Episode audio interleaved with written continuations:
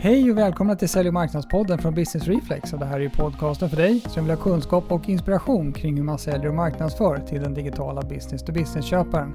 Jag heter Anders Hermansson. Idag ska vi prata om ett ämne som är väldigt mycket mitt i prick. Det handlar om hur man ska utnyttja det här med digital marknadsföring när man har en komplex säljprocess. Eller snarare som vi kommer in på, när kunden, er kund, har en komplex köpresa att det är svårt att köpa grejer från er helt enkelt. Att det kan ta lång tid för kunden att bestämma sig. Hur ska man då utnyttja den här digitala muskeln eh, på rätt sätt? Och till min hjälp så har jag en riktig guru på området. Han heter Pontus Stanstrup och eh, utbildar och eh, skriver böcker inom området. Och han och jag ska snacka om det här. Så över till intervjun. Pontus Stanstrup, hjärtligt välkommen till Sälj och marknadspodden. Tack Anders, jättekul att få vara här. Ja, roligt. Eh, eh, jag känner dig som någon sorts guru inom det här området med, med eh, marknadsföring och kommunikation. Så att det känns jättekul att ha dig här. Och jag ser fram emot många uttömmande och fantastiska svar. Åh nej, ja, ja. vad skönt att jag, inte känner, att jag inte känner någon press överhuvudtaget. Ingen press, ingen press. Nej, ingen press. Nej. jag känner att jag är guru möjligtvis med ålderns rätt. Och så, men annars så, så ja, en del saker kan ja, jag mer om än annat. Ja, nej, men kul att ha dig här i alla fall. Um, jag har ju följt dig på LinkedIn och i andra sammanhang och sånt där, så jättekul att prata med dig.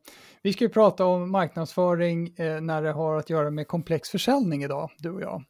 Eh, men jag tänkte så här, om det är eventuellt någon som inte känner till dig, eh, så kan inte du presentera dig. Vem är du och vad gör du nu för tiden? Jag misstänker att det är betydligt fler som inte har en aning om vem jag är än vem som har koll på mig, men det gör jag gärna. Så jag har jobbat med marknadsföring sedan egentligen början av 90-talet, eh, alltså innan den var digital, men jag har mest jobbat med digital marknadsföring sedan ja, någonstans ett par år innan millennieskiftet. Eh, på bägge sidor staketet så att säga, jag har jobbat för företag, större och mindre i Sverige och utomlands. Jag har jobbat på byråer, större och mindre i Sverige och utomlands. Och sen ett par år tillbaka så, så, så är, jag, är jag min egen och ägnar mig mest åt att dels undervisa, eh, föreläsa eller, eller köra längre eh, utbildningar. Eh, och även att göra lite konsultjobb för, för, för, olika kunder. Och det jag har ringat in som jag jobbar mest med, eh, och försöker jobba mest med, det är just business to business marknadsföring. För det, det tycker jag är, är det roligaste och mest spännande som finns. Eh, och sen så vid sidan av så har jag hunnit skriva ett par böcker också längs, längs resans gång. Grymt, alltså det passar ju så oerhört bra just till den här podden som handlar om sälj och marknadsföring och B2B. Vilken tur vi har båda två. Eller hur? Tänk vad jag hade sagt att det bästa jag vet är konsum snabbrörliga konsumentprodukter. Exakt. Ja, men tack Pontus för den här gången. ja, eller hur? Vad kul så länge det var det. Ja, verkligen. Vad kul. Men vi dyker in i dagens ämne, marknadsföring mm. när det här rör till komplex försäljning. Ska vi börja med, vad, vad är din take på vad är komplex försäljning? Det är, för, för mig så är det väldigt mycket när man, är, när man som företag då har långa processer innan man får till ett avslut och det finns många intressenter eller ett flertal intressenter i, i köporganisationen. Sen kan ju det vara, alltså, är, det, är, det, är det mindre och medelstora företag så är det förstås många, eh, eh, kan vara väldigt avgränsat, i det stora eh, riktiga jättar eller internationella globala företag så kan det vara oerhört många men det, det är lite det som håller det samman i just det här att det inte det är inte en eller ett par personer du pratar med utan det kanske är en eller ett par personer du möter direkt eller som dina säljarkollegor möter direkt. Men, men det kan finnas tiotals, hundratals personer bakom, eh, bakom dem som man måste nå på olika sätt. Liksom. Och sen kan man ju säga att ju större investering det är för det köpande företaget, eller ju mer de upplever att det finns en risk, desto mer tycker de att det är en komplex. Så den är ju inte helt oväsentlig den heller. Verkligen inte, så det kan, det kanske, vi kanske borde ha tweakat titeln lite grann till att det handlar om marknadsföring inom komplexa köp.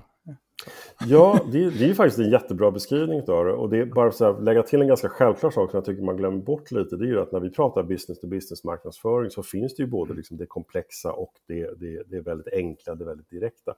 Och det där känns, det känner ibland lite som att vi, liksom, vi säger business to business och så tycker vi att det är bra med det. Men det är ju massor med egentligen olika nyanser och dimensioner i det hela som kommer in. Verkligen, verkligen. Och man uppskattar ju olika typer av köpresor, olika stadier, att man köper sin första komplexa, en hel uppsättning för, för en tillverkande industri till exempel. Men sen när man vill köpa reservdelar, då är det ju inte komplex försäljning i sig. Då ska man ju bara få det snabbt liksom. Precis, ja. precis. Och den är, är jätteviktig att hålla isär. Ja, verkligen. Eh, jag tänker så här också, lite utmanande då. Varför ska Mm. man hålla på med marknadsföring när man har massa, massa kompetenta säljare som eh, snackar med kunder? Ja, eller hur? Varför räcker det inte bara med att ha säljare? Det här med marknadsföring, det, är liksom, det är ju mest... Vi anställer en säljare till istället för att hålla på med, och så skär vi marknadsbudgeten. Det. Precis, eh, det är mycket mer effektivt. Och sen så möjligtvis kan man ha lite säljstöd, sådär, någon som sitter och matar powerpoints eller produktkataloger eller någonting sånt.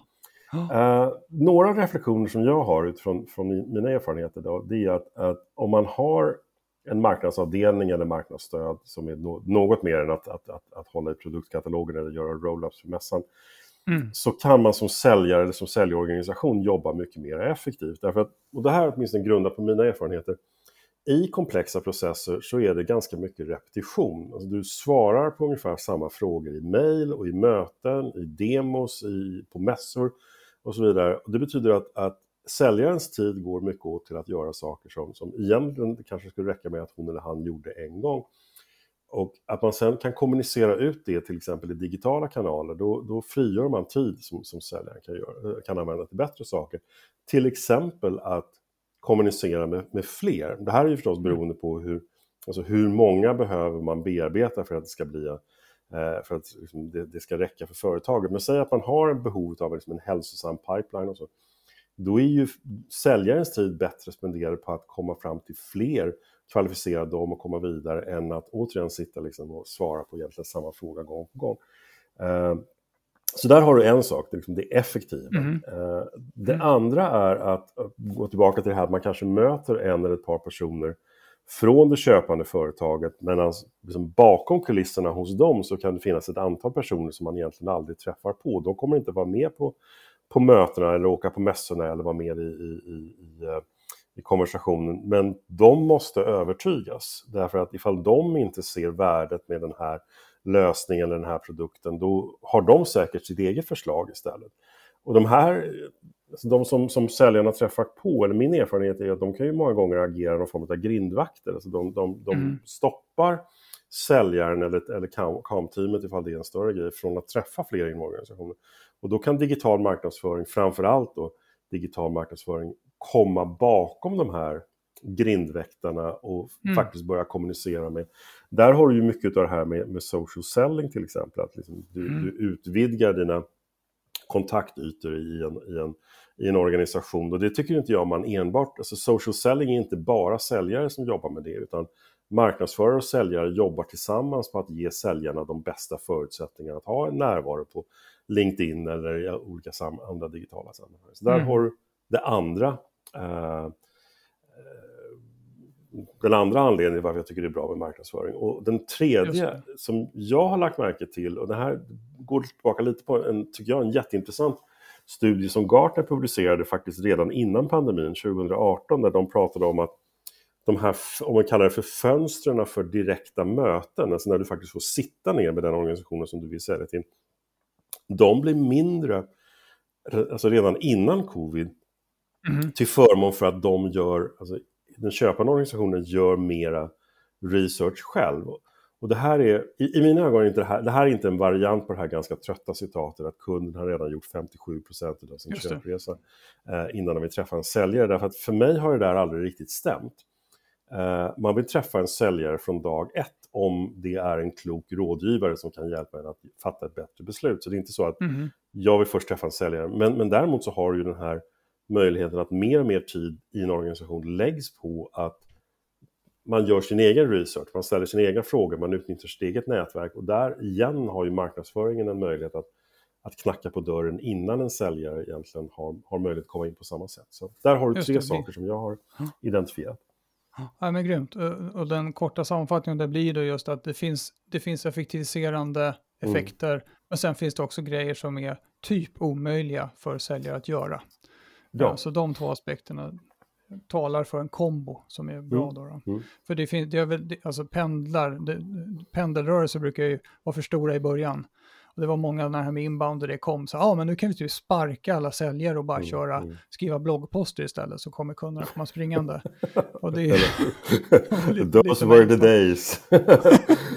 jo, men jag har väl själv så här någon gång ibland suttit och tyckt liksom att det blir klart att det här är liksom det nya, det nya liksom mera effektiva system. Men det, det lär man sig ganska snabbt när man jobbar tillsammans med säljare, när man jobbar i organisationer som just sysslar med komplexa affärer. Mm. Du kan inte lösa det med liksom en, en, en bloggpost eller någon, någon, något webbinar eller så, utan man måste ha det här samarbetet. Men det, däremot så, så, är det viktigt just att, att, att hjälpa säljarna att kunna jobba mer effektivt med, på den tiden man har. Ja. Vi kan återkomma lite mer sen till mm. själva samarbetet. Mm. Eh, om, man, om man nu tänker sig att eh, komplex försäljning brukar ibland, eller ganska ofta hänga ihop också med en, en, en hög liksom, genomsnittlig affär. Eh, och det kan också, i, jag vet inte om jag drar det för långt, men det kan också betyda att man egentligen har eh, en mindre marknad, om man nu mm. riktar sig till stora företag som kan köpa dyra saker bara för att de tjänar mm. på det, mm. så är det färre, en, en marknad som består av färre potentiella kunder. Hur tänker du att man, hur behöver man tänka kring sin digitala kommunikation i det fallet när man inte, inte riktar sig till 200 000 bolag där uppenbart marknadsföring kan göra en jätteinsats för det är inga säljare som hinner springa runt till dem. Liksom. Men om man har få mm. kunder på sin idealkundlista, hur tänker du kring det? Det, det, det jag har, har haft förmånen att jobba med det i, i olika omgångar som jag tycker, alltså det, det, jag tycker att det är ett meningsfullt sätt att jobba. Det, det är det som lite slarvigt brukar kallas för account-based marketing. Eh, mm. Och då, då vill jag bara understryka att min definition av account-based inte enbart handlar om att man gör annons, riktad annonsering till exempel via IP-styrd eh, annonsering eller, eller andra typer av kampanjer, utan det handlar om hela arbetet, att man att man, man kan då väldigt tydligt, det här scenariot som du beskriver, ja, men då kan man väldigt tydligt identifiera vilka, vilka 10 eller 50 företag som det här rör sig om. Man kan identifiera beslutsfattare, man kan göra innehåll och aktiviteter i marknadsföringsdelen som är mycket, mycket mer spetsiga, som faktiskt mm. handlar om deras förutsättningar, deras situationer. Eh, och, och sen kan då marknads eller förlåt, säljarbete blir då också lika spetsigt därför att det blir väldigt, ja. väldigt precis med enormt djupa kunskaper. Och det här tycker jag man missar lite när man, när, alltså det är ju klart att, att, att, ABM har ju blivit en stor sak på senare år, det är många som pratar om det, det är många som gör det, det är många som är jätteduktiga ja. på det. Men vi hamnar åtminstone i marknadsföringsperspektiv fortfarande ibland lite i det här liksom lead-generering i kvantitet, att det ska vara lösningen. Och då blir man väldigt, man, man blir väldigt utsmetad i sin marknadsföring för man ska liksom dra in de här leadsen. Där man faktiskt skulle kunna säga redan från början att det här är inte en, en masskommunikation vi håller på med, utan det här är distinkt de här företagen som befinner sig i de här olika typerna av situationer, som har de här beslutsfattarna som finns i de här ja, omständigheterna låt oss jobba helt och hållet. Det finns ingen anledning att gå ut och göra väldigt bred marknadsföring när det i slutändan handlar om att kvalificera en, en, en väldigt liten grupp. Just det, och, och, fortfarande är det så att även om, även om du kan räkna dina potentiella kunder på dina fingrar så, så är det så att bakom de här initiala stakeholders som du som de här gatekeepers och sånt så finns det en massa människor. Och det är klart, har du en bra deal size i slutändan, då är det klart, då kan du ju lägga, jag menar första gången jag stötte på account-based marketing när jag tänkte på det på riktigt, det var när jag jobbade på IBM. Mm, de hade ju mm. liksom Boeing eh, som kund. Ja, men det är ju en hel, det är nästan ett helt företag i företaget på IBM mm, som mm, sysslar mm. med det kontot, liksom, för det ligger en och annan miljard i potten. Eller hur? Så det är lite IBM var ju jätte... jätte... Ja, jag, jag skulle bara säga, det var, det var så bra, jag var så glad när du tog upp det, att, att det inte är lika med IP-annonsering, för det har ju liksom lite grann blivit så i mångas huvuden. Ja, det har ju det. Och det, där, det, det är en utmaning därför att, för att IP-annonseringen är, den, den är jätteviktig. Och, och jag mm. har, när jag har jobbat med, med, med ABM så har det varit en viktig del av det. Men jag har också jobbat mm. med, med ABM-aktiviteter där, där IP, eller IP-styrd annonsering överhuvudtaget inte har funnits. Så det är inte så att det är, att det är det automatiskt. Det, det, är väldigt effektivt, men det är inte alltid det som behövs. Sen vad jag var på väg att säga när jag så uh, otrevligt avbröt det, det är ju att, att IBM har ju varit väldigt duktiga under många år på att jobba med väldigt vässad eh, marknadsföring också. På, sam på samma gång gå både brett och djupt. Eh, och det är väl just för att de har kunder också som är i den situationen som Boeing är, att det finns ett begränsat antal företag i världen som har råd att köpa deras produkter. Och då blir de, de har väldigt, väldigt bra koll på. Ja, precis. Jag eh, jobbade jag, jag för brukar... ett företag en gång som sålde reservdelar till flygplan. Ja. Och det var superintressant, ja. för det är också väldigt begränsat antal köpare. Det är, det, det, är inte, det är, inte, alla företag som behöver köpa just reservdelar till en, till en Airbus.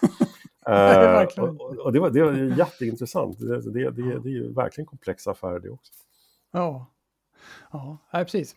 Ja, jag brukar säga att det, det, folk har ju inte tid eller sätter av tid för att köpa saker, utan de har ju fullt upp med sitt eget jobb. Men det finns ju de som är liksom proffsiga köpare. Och lite grann innan, när vi pratade försnacket här till mm. podden för ett par veckor sedan, då pratade vi om den här fyrfältaren där man kan titta på hur, hur man kan kategorisera kunder utifrån deras uppfattning av köpet. Och då tog jag upp det här att den ena axeln är då eh, på x-axeln kan man säga, hur upplever kunden risken med köpbeslutet? Mm. Mm. Om det här blir fel, blir det katastrof, jag får sparken och vi går i konkurs eller är det, äh, då testar vi något annat. Och i den andra, eh, den andra dimensionen, så här, hur komfortabel känner sig kunden med att veta och välja rätt, alltså fatta ett framgångsrikt köpbeslut? Och uppe då i högra hörnet blir det då de som har köpt tre ERP-system och är högst medvetna om att båda de kommer få sparken och, och vi kommer gå i konkurs om det går åt helsike. Liksom. Och nere i andra hörnet är ju de som, ja, det blir väl bra, vi kan köpa den här eller så köper vi någon annan om det inte funkar. Och det, jag vet inte riktigt hur det blir, men det, det löser sig. Så då har vi de där två. Så om man tittar på de här proffsköparna uppe i högra hörnet, hur ska du säga att man ska kommunicera med dem? Och då har vi ju liksom, min utgångspunkt i frågan är egentligen så här, det finns ju så mycket fluff-content där ute och sådär, mm, utan att styra mm. dig för mycket, men liksom, mm, hur ska mm. vi kommunicera på, på riktigt värdeskapande med de här som är jäkligt duktiga på ungefär samma sak som vi är som säljare. Liksom. Jag tror att om jag får börja med det här fluff-innehållet, för jag tror att lite, lite hänger det ihop med det du var inne på tidigare, där, liksom när, när, när content och inbound marketing började komma. Så, så man liksom, ja, men vi skriver en massa bloggposter och vi kör liksom ett antal white papers och vi har lite webbinarier och sen så är det klart. Mm. Uh, och det kopplades med, alltså ur, ur, en byrås perspektiv och även en, en, en frilansares perspektiv, då, då, är det klart det är lättare att skriva innehåll som är väldigt uppmärksamhetsskapande, där man inte behöver liksom ner och grotta i det som faktiskt är avgörande för att det här företaget eller den här branschen ska bli framgångsrikt. Och ju djupare mm. du kommer i någon form av Alltså, ju längre du kommer i köpresan eller ju djupare du kommer i säljtratten eller hur man än ser på det så måste det till eh, väldigt, väldigt djupa kunskaper kring vad det är som behövs, vad det löser situation, vad regulatoriska förändringar och så. Ja. Eh, och då kan du inte hålla på med liksom ligga och skvalpa på ytan med att det här är en trevlig produkt eller det här är en bra lösning eller det, det ser jättebra ut. Man måste vara ner och grotta där. Och det här, det är en utmaning för, för, för, för marknadsförare, för contentskapare då att, att faktiskt göra den här resan och där blir man jätteberoende av att jobba väldigt tajt tillsammans med säljare som ofta då har mm. den här och har de den inte, vilket det kan vara som den, då kanske det får vara så att man får gå ut och köpa den någon annanstans. Därför att min uppfattning då som marknadsföringsperspektivet är att det är väldigt lätt att bli avfärdad om du om du inte visar att du har, eller att ditt innehåll och dina aktiviteter visar att du har samma förståelse för branschen som, som, ehm, som, som man har bland de som finns där. Så att du kan inte komma dragande med någonting som känns som, som, som, som mer liksom generiskt eller allmänt eh, sju orsaker till varför du ska köpa liksom en, en, en Boeing. Det, det, det, det flyger ja, inte om du, om du ursäktar vitsen. Uh, det, det, du måste ner och, där, och där, det kan vara också sådana saker som jag blivit väldigt medveten om när jag har jobbat med det här. Det är ju till exempel hur mycket regulatoriska förändringar eller hur mycket um, nu ska man, man ska vara försiktig när man säger hållbarhet, men sådana saker som supply chain eller, eller, eller eh, vilka avtryck man gör i form av återvinning. Eller, eller, alltså där, där måste man, man kan inte bara tala om att vi ska, vi ska, ha, liksom, vi ska ha mera gröna Eh, vi ska ha ett lägre avtryck, eller man måste ner och visa i varje del hur det här faktiskt uppstår, eller hur, mm. hur supply chain ser ut, eller hur man knyter samman en, en väldigt komplex process där det, där det hela tiden dyker upp hål som ställer till det för företaget och så vidare. Och, så vidare. Mm. och det här är ju jätteintressant att jobba med, men det är inte helt lätt att, att, att, att göra, för det kräver väldigt mycket insatser både från, från, från säljare och, och, och, marknadsförare för att få fram det här. Ja, och det är nästan som en sorts naturlag att de som sitter på den här kunskapen är oftast väldigt hårt belastade personer ja, som ja. man liksom inte kan slita ur om man kallar det för produktion för att sätta, de ska sätta sig ner och skriva ett white paper i en vecka. Precis. Så, så där är också väldigt, då får man liksom ta till massa tricks. Jag brukar ta till tricket att uh, man planerar in det där webbinariet när de ska hålla sitt föredrag. Ja. För då kommer presentationen vara klar. Men om man kommer överens med dem högtidligt att de ska ta fram ett white paper till någon gång så kommer det aldrig bli gjort. Så att man får försöka lura, lura ur dem contentet liksom. Så. Ja, och där, där kan jag reagera ibland på att, att, att eh, när jag träffar andra marknadsförare som säger att jag har sagt till honom att skriva en artikel eller skriva ett white paper i flera ja. månader. Men det händer, men det är inte hans eller hennes jobb. Nej. Uh, hon är upptagen med att åka jorden runt och liksom dema den här lösningen eller han är upptagen med, med att sitta i möten där han ska, där han ska tala om vilken, liksom, vilket avtryck det här får eller hur mm. det här påverkar. Det, det är vårt jobb som mm. marknadsförare att, att om vi kan få om vi kan få fyra punkter eh, mm. så, så, kan vi ta fram ett första draft och sen så ofta många av de här, min erfarenhet är just att, att, att man kan det, alltså många gånger är det lättare för människor att förhålla sig till någonting som de kan läsa och ge kommentarer än att man säger till ja, dem, verkligen. kan du skriva den här artikeln eller kan du ja. spela in den här videon? För då bara fryser de. Ja, uh, en, en, del avskyr att skriva, andra avskyr att det, liksom, så det, bara det att, att alltså, om de bara kan komma fram till med materien så kan ju vi forma det hur många gånger som helst. Ja, det är en bra poäng. Vi, mm. det, är, det är vårt jobb så att göra om det till kommunikation. Men, ja, men att bara skicka tomt Word-dokument till dem och säga skriv, det är ganska elakt. För det kanske ja, inte verkligen. alls de är bra på. det, det. Sen har du den flippade saken som händer, mm. eller det flippade, men, men det är intressant tycker jag, nu har jag det här ganska högt upp i huvudet så du får ursäkta mm. att det kommer. Men, men i, i social selling så blir det ibland också så att där, där är det fortfarande på något sätt legitimt att säga till äh, säljarna. Liksom, ja, men skriv dina egna poster på LinkedIn eller liksom, gör dina egna videos och så mm. blir det ju samma problem där. Va? För där, där är ofta mm. inte, många sådana här social selling Eh, initiativ sker helt och hållet inom en säljavdelning till exempel. Så det involverar inte marknadsavdelningen. Och det borde vara Nej. exakt samma sak där. Men där kan marknadsförare ibland vara ganska ohjälpsamma därför att då kommer de här stackars säljarna liksom försöka krama ur sig poster och sen kommer vi tågande efteråt och talar om hur mycket fel det var i dem. Liksom, ja. Det där var inte på, enligt varumärket. Och det är liksom bland det minst hjälpsamma man kan göra när, liksom, ja. när de har kommit fram till att de har blivit mera mera, liksom, mera aktiva till exempel på, på LinkedIn. Ja, eller vad det kan vara. Då får de smisk. Ja men eller hur? Och det är så här, jaha, nu, nu kände jag mig jättemotiverad att komma med nästa post. Så det, det, det, det är ett viktigt samarbete där, alltså det marknadsförare kan göra jättemycket i det. Ja, ja. Du, jag tänkte på det här med, vi har pratat lite grann om professionella köpare och sånt, men om man mm. nu tittar på olika utgångslägen i den, här, i den här köpresan, beroende på om man till exempel har en kundrelation eller om det är en helt ny kund. Vad, vad tänker du kring det eh, angående både taktik att få access till folk som är väldigt olika då och mm. även innehållsmässigt. Vad, vad, vad har du för tankar kring det? Några så här lite, lite blandade perspektiv till exempel är att om man, om man... Många företag som jag har stött på, nästan oavsett bransch, eller åtminstone i väldigt många skilda branscher, som, som säljer någonting, en produkt eller lösning till en kund skulle kunna sälja mycket mer till den kunden, men man nöjer sig med att sälja en sak eller man nöjer sig med att sälja till ett affärsområde eller en enhet när man egentligen har ett erbjudande, man har andra produktlösningar som skulle kunna sälja, alltså man skulle kunna öka sin, sin försäljning, mer försäljning, man skulle kunna sälja mer av det man gör. Och lite kan jag känna att det beror på att man kanske missar marknadsföringens möjligheter även där. Att man tänker att när man har en etablerad relation till ett företag då faller det väldigt mycket på säljarna själva. Som, som, som, som, som vårdar det. Men du har ju köpresor som börjar hos liksom nästa enhet eller nästa affärsområde som, som är minst lika komplexa och där man mm. behöver jobba på samma sätt. Så det är ju ett perspektiv man kan ha på det här. Ett annat perspektiv är att vissa typer av innehåll, enligt min erfarenhet vad jag läst mig till, funkar faktiskt bättre när man gör det mot etablerade kunder. Och en intressant studie för några år sedan som, som sa det att eh, så här, det är väldigt populärt att prata om thought leadership, liksom att man ska ha någon form av branschledarskap eller att man ska visa hur mycket man har liksom förstått av utvecklingen eller, eller driver, vill vara med och driva utvecklingen. Och det är väldigt viktigt, men många gånger så funkar det bättre gentemot de kunder man redan har, därför att de har, de har förtroendet, de känner till oss, de är beredda att ge oss en chans. Medan ifall vi är helt nya, om vi inte har etablerat oss, varför ska de lyssna på oss när det gäller branschutveckling och så? Så där mm. kan också, som just i köpresan, du kan se att olika typer av aktiviteter, olika typer av marknadsföringsinnehåll och relaterat funkar mer eller mindre bra beroende på ifall det är en etablerad kund eller Sen, sen finns det ju en annan perspektiv på det här som, som, eh, som också är det här att vi, bara för att ett, ett prospect eller en kund börjar ta del av vårt innehåll betyder inte att de börjar från början.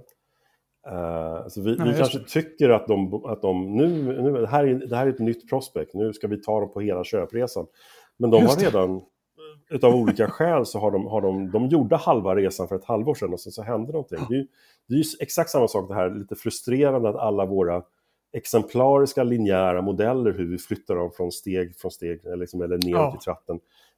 Det, funkar ju inte så i verkligheten för någon blev sjuk, någon blev av med budgeten, det blev en omorganisation, covid kom, något annat. Ja, men så, så, så, så stoppar det. Och det kan ju vara en sån, en eh, sån prospect, en sån kund vi möter som har gjort en väldigt lång del av resan.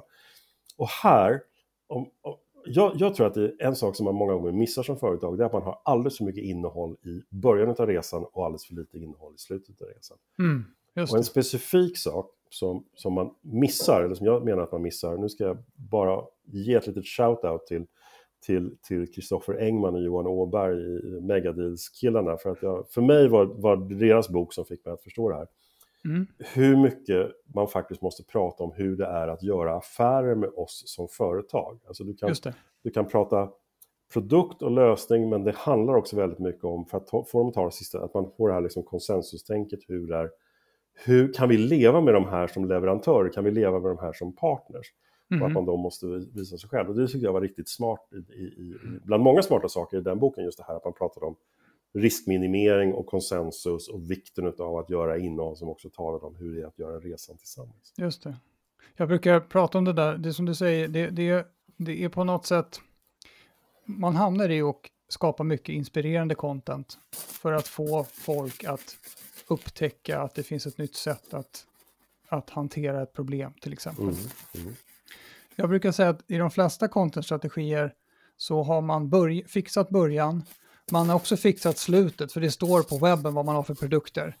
Men ja. det är så här om, om man lyckas inspirera någon så att de tycker så här, ja, men vi borde nog ta tag i det här.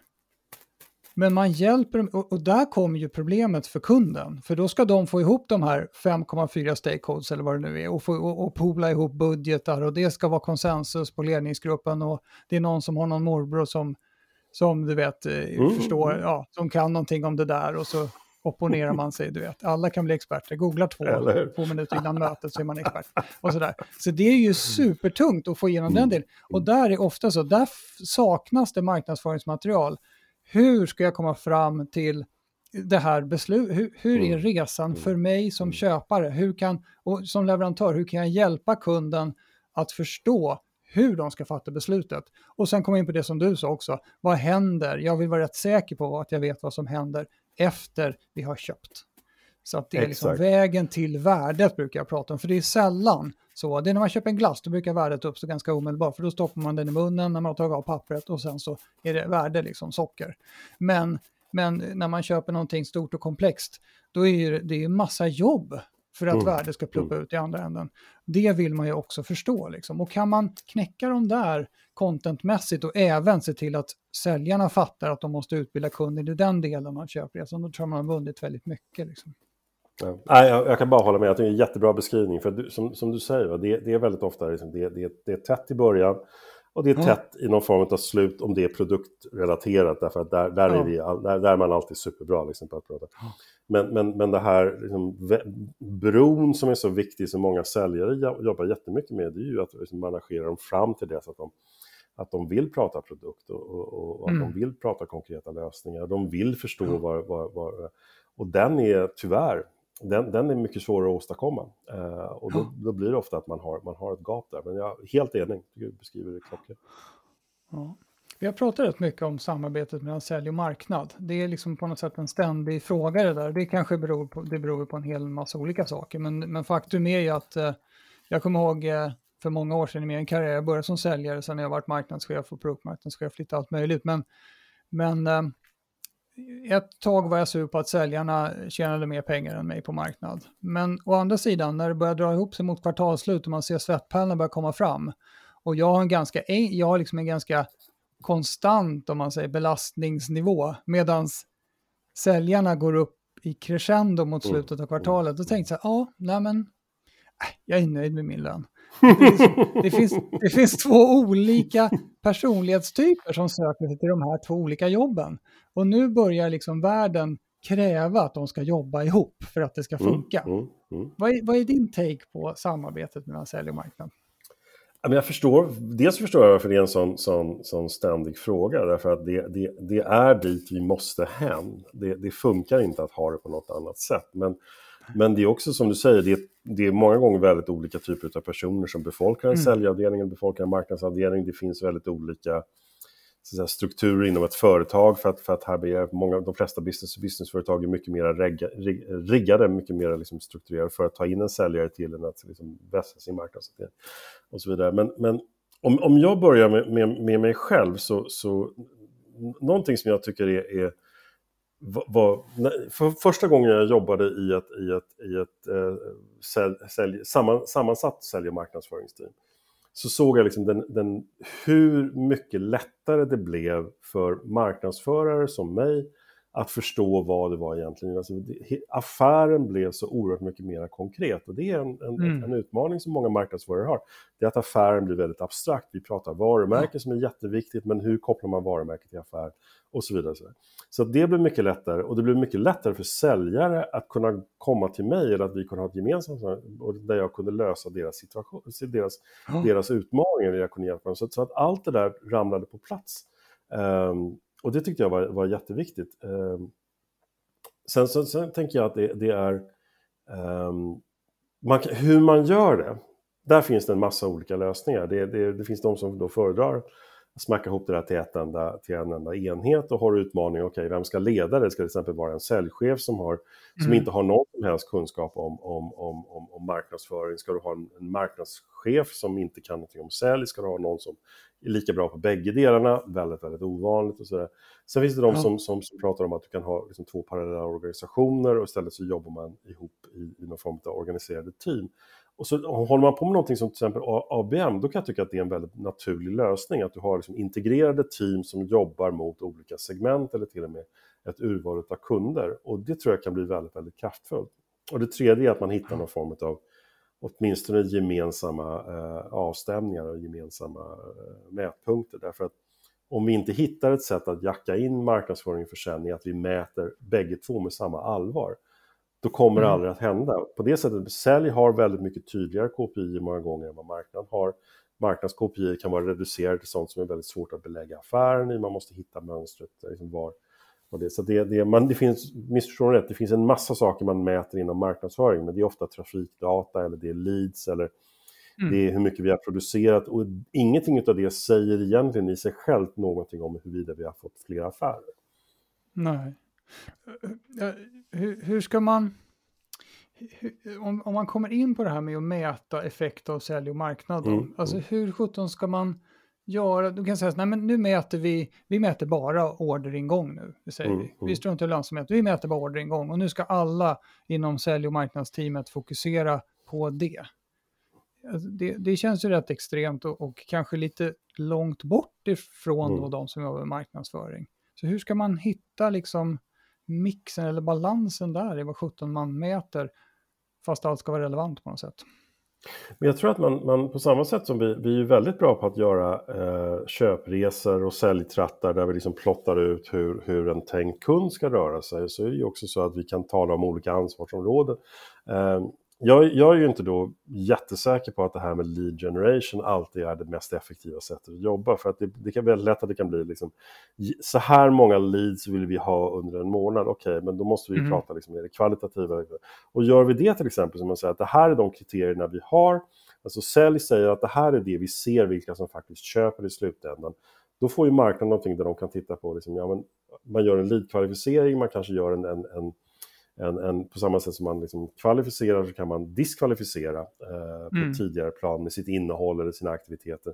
Och sen så har man då ett antal leads som är kvalificerade som det finns gemensam konsensus mellan sälj och marknad om att det här är de som finns en rimlig chans att gå vidare med och någon form av överlämning sker. Då har ju marknaden någonting som, som de faktiskt kan mäta konkret på. Sen tycker jag man kan mm. mäta en massa andra viktiga saker som har med marknadsföring att göra men som faktiskt inte är en del i just det här centrala. Hur mäter vi mot ökad omsättning? Och så. Men då Nej, handlar det, det också om att... interna Exakt. Det finns massa interna små, små saker man kan kolla, click-through ja, rate i någon viss annons och så vidare. Det är ju Exakt. viktigt, men... men det är vad man kan kalla för operativa ja. eh, mättal. Det är inte, det är inte eh, nyckeltal. Liksom, utan det, det, nyckeltalen är det som genererar och driver mot, mot, mot ökad försäljning. Men då handlar det ju också om att, att, att man på marknad och sälj är överens om att det finns ett blandat ansvar. Eh, så att man inte går tillbaka liksom, i, i, i säljorganisationen och säger att ja, det var vi som skötte hela den här resan och marknaden var liksom lite nice to have. Utan, så det mm. handlar ju om att, att ett givande och tagande från bägge parter. Ja, och där finns det väl en kulturell aspekt på det också, att om man, man måste mm. passa sig extremt noga för att det blir konkurrens mellan de här, att man ska attribuera och säga att det, det här var ett marknadssida, det var ett säljlead och så vidare. Och så, för det, kan, det tjänar ju egentligen ingen på i slutändan, att man Nej. ska tävla om vem det var som faktiskt grävde fram en, en affär ursprungligen. Sådär. Sen har ju de här svettdropparna som du pratade om tidigare, de, alltså vid, mm. vid kvartalsskiftena, de, de har ju liksom en, en de, för de går ju tillbaka på, på, på bonusmodeller och premiering, så mm. där har du ju en väldigt konkret clash mellan, mellan hur marknadsförare får betalt och hur säljare får betalt. Så det, är inte här, alltså, det här är inte lätt att, att hitta Nej. någonting som... Men det är ändå där någonstans man måste börja tror jag. Just det, för det kan finnas, nu, nu blir det ju naturligtvis mycket schabloner, men det kan ju finnas liksom olika drivkrafter hos de här olika personlighetstyperna. Ja. Eh, så, yes. så, att man drivs kanske mer av, av pengar till exempel i ena, i sälj, på säljsidan för att man liksom lärt sig på något sätt att det är det som ska vara. Men sen så sen, sen blir jag väldigt glad när jag hör om fler och fler företag som har gruppbonusar och sånt istället för individuella mm, säljbonuser. Mm, att man mm, blir mm. lite smartare. Liksom. Ja, men verkligen. Allt det, det, skygglappar. Det håller jag med. Jag, jag, jag, brukar prata om uh, det här med approachen. Uh, vi kommer tillbaka till samarbete mellan sälj och marknad att man, många företag har en känsla av att titta på sälj och marknad som en supply chain. Att min klassiska, som jag brukar säga, det är att, att eh, det är ansvarsfördelningen, det är att marknad genererar leads som sälj sen skiter i för att de har annat för sig. Det är själva överenskommelsen. Mm, mm, mm, När man ser det liksom, man, marknad kastar leads eller MQL över staketet i sälj och så håller de på med andra grejer. Um, jag, jag, försöker, jag, jag brukar prata om skinkmackan, att, att mm. mina händer är nu bredvid varandra och nu ligger de på varandra. Alltså pålägget måste ligga på brödet för att det ska bli bra mm. macka. Um, så att det finns ju på kundsidan en analog kan man säga och en digital köpresa parallellt. Och som vi har pratat om så kan det vara väldigt stora avbrott i den här. Mm, mm. Uh, så jag tror ju själv då uh, att ett framgångsrecept är att se på de här två sakerna som två parallella företeelser. Att säljaren mm, är ju ute mm. väldigt tidigt och som du säger jobbar med social selling och branding och grejer på, på webben utan att de ens tänker och ringer kallt för den delen i vissa mm, fall. Mm, mm. och, och, på samma sätt som marknadsföraren är ute tidigt och annonserar och så. Men sen finns det ju då, när säljprocessen har satt igång, då tror jag att det är viktigt att marknad så att säga inte ger upp och går hem för dagen. För det finns mycket, mycket kommunikation att sköta även när säljarna är på. Liksom. Ja, precis. Så, så just, ja, så synen på det, just att det är två parallellprocesser, hellre än att det är en supply chain, jag tänker man skulle tjäna på att tänka på det viset. Ja men verkligen, det, det håller jag helt med om. För det, det, alltså, många gånger de, de sakerna som händer i den, den, den, det direkta mötet mellan säljare, en eller flera säljare och den köpande organisationen involverar bara en begränsad del. Sen så har du fortfarande den här verifieringen som sker i den köpande mm. organisationen där, där de vill gå tillbaka. Var det verkligen det här de sa? Var det så här? Mm. Då kommer någon från höger som ja, men jag har hört att det är så här istället. Och då måste den digitala, och då, vilket blir marknadsavdelningens ansvar, finnas där och kunna verifiera vad som har sagts. Det är inte, liksom, mm. Man kan inte räkna med att de ska börja gräva runt i en powerpoint eller någonting annat. Och den ja, där tror jag är jätteviktig, att, liksom, att det, det hela tiden liksom jackar in i varandra. Det ena är vad som kanske sker ett till ett eller ett till ett urval. Och det andra mm. är det som sker i liksom då någon form av ett till många, oavsett om det är via sök eller via riktad annonsering eller vad det kan vara för någonting. Men, men har du inte bägge delarna på plats, då, då kommer din, din, ehm, din, din försäljning att bli lidande. Ja, precis. Och det, och det, det bygger ju också på ett, ett förtroende för varann helt enkelt. Ja. Att, yeah. att man inte så här stänger ner kommunikationen så fort en säljare har, har liksom börjat äga kundrelationen utan att det Nej. finns ett förtroende att båda kan tillföra värde på, på mm. resan. Då. Vad är det vi har pratat om egentligen? Vi har pratat om det komplex försäljning, vad det är. Vi har pratat om, om det här rollen, att det, det är, finns stora vinster att hämta hem om man så att säga, inte struntar i marknadsföring bara för att man har duktiga säljare, utan det, det finns effektivisering och det finns vissa saker man inte kan göra som säljare helt mm, enkelt, mm. men som marknad kan, kan uh, pitcha in med där. Vi pratade också om, om utmaningen med att kommunicera digitalt med professionella köpare som har väldigt höga krav på konten. Att det kan man, man kan inte ha bara fyra bästa tipsen eller fem fallgrupper och så vidare mm. kring vad som helst när det är komplexa köp. Då. Och sen mycket om det här med samarbetet mellan sälj och marknad och som vi säger, som det finns liksom ingen kanske silverbullet på exakt hur man ska organisera det här, lite beroende på olika personlighetstyper och sånt där. Då, då. Mm. Um, och, och uh, vi, vi touchade lite grann på det här med, med mätning av saker och ting. Enligt din erfarenhet, vad, vad är det du har stött på att man vill ha för mätetal på marknad och vilka tycker du är bra?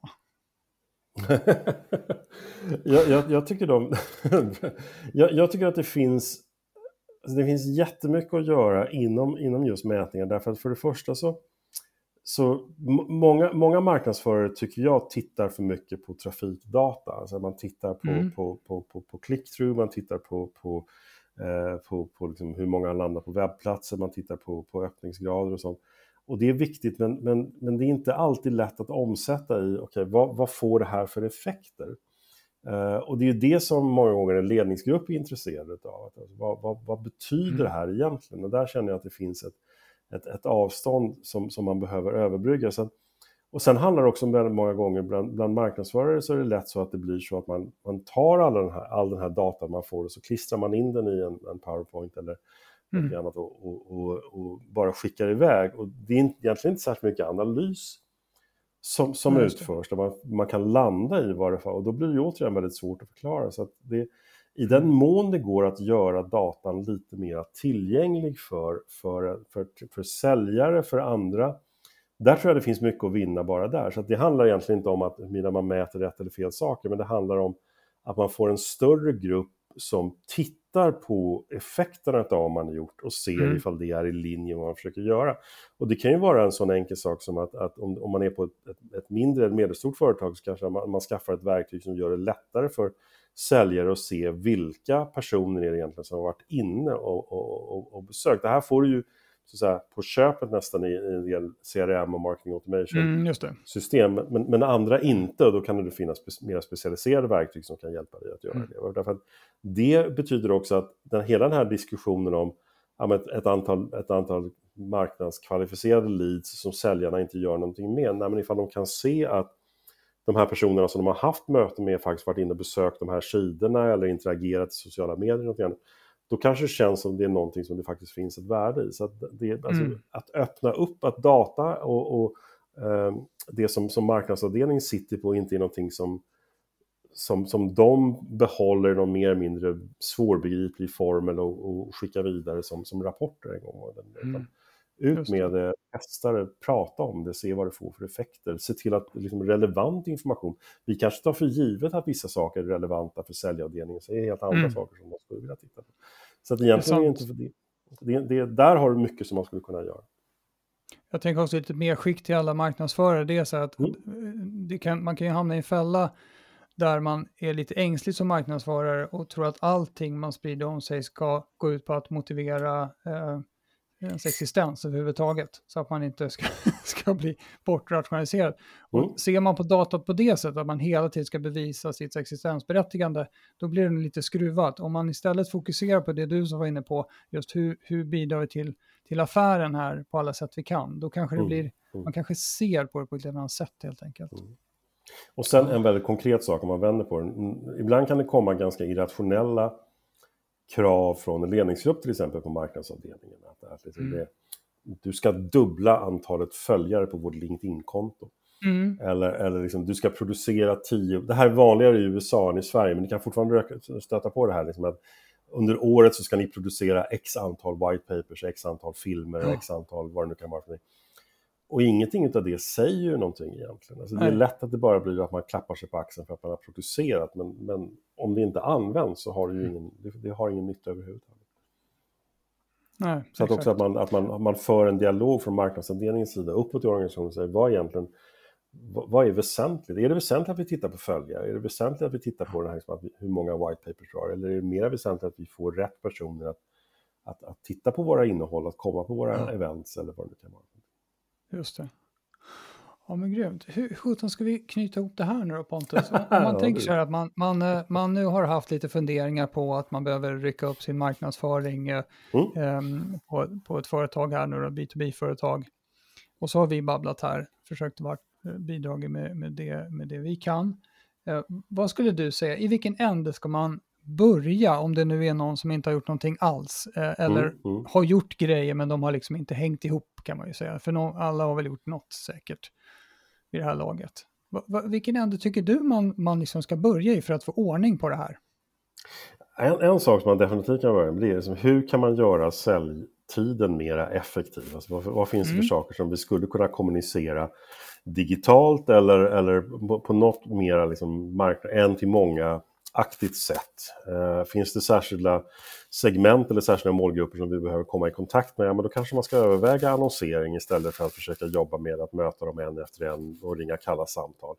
Eh, mm. finns, det, finns det en fördel med det, som jag då tror att, att sök är en av de viktigaste beteendeförändringarna som, som, som finns. Att, att är det så att kan vi överhuvudtaget bli hittade av de företag som vill hitta? Alltså, vad, vad finns det där som, som man skulle kunna jobba med? Så väldigt grundläggande saker, men att börja med mm. att titta på alltså, vad, vad kan vi göra för att säljarna ska kunna prata med fler som har då nått en nivå där det är rimligt att ha ett, liksom en, en, en, bra, en bra dialog och inte där man måste mm. liksom börja med att lyfta luren och sen så presentera sig.